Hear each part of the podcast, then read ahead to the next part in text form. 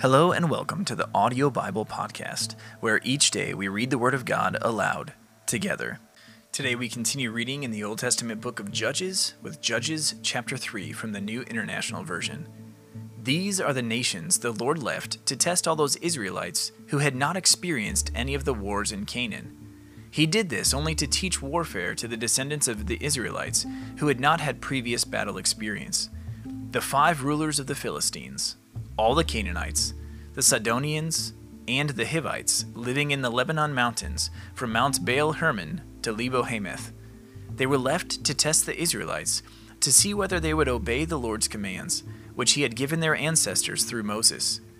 The Israelites lived among the Canaanites, Hittites, Amorites, Perizzites, Hivites, and Jebusites. They took their daughters in marriage and gave their own daughters to their sons, and served their gods. The Israelites did evil in the eyes of the Lord. They forgot the Lord their God and served the Baals and the Asherahs.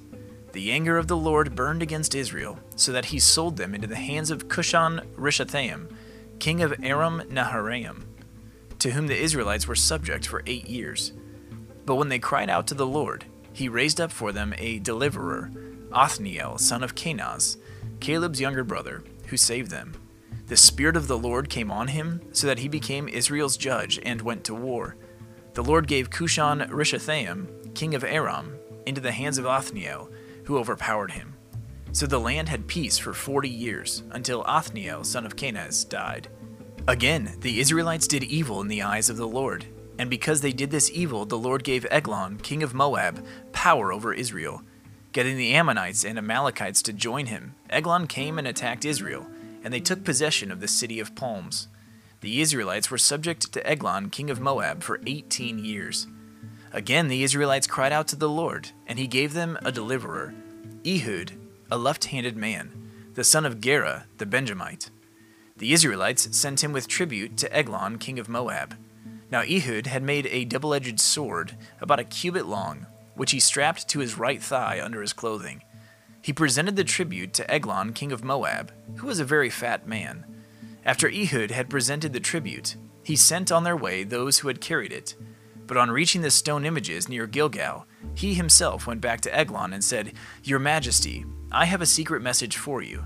The king said to his attendants, Leave us, and they all left.